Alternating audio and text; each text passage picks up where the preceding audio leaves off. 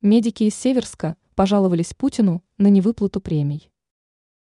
Медработники из Северско-Томской области записали обращение к президенту РФ Владимиру Путину, в котором изложили жалобу на действия руководства при выплате премий. Соответствующий ролик был размещен в интернете. Медики рассказали, что руководство их учреждения не исполняет приказы о выплате стимулирующих выплат работникам – которые причитались им в период с июля по декабрь 2023 года.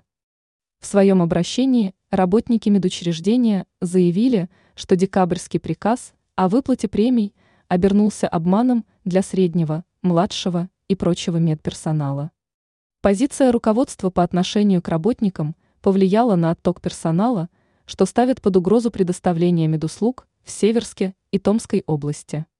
Врачи потребовали вмешаться и провести проверку деятельности не только СИП ФНКЦ, но и всего ФМБА. В региональной прокуратуре сообщили об инициировании проверки по данному обращению. Ранее Путин выступил против покупки авто за маткапитал.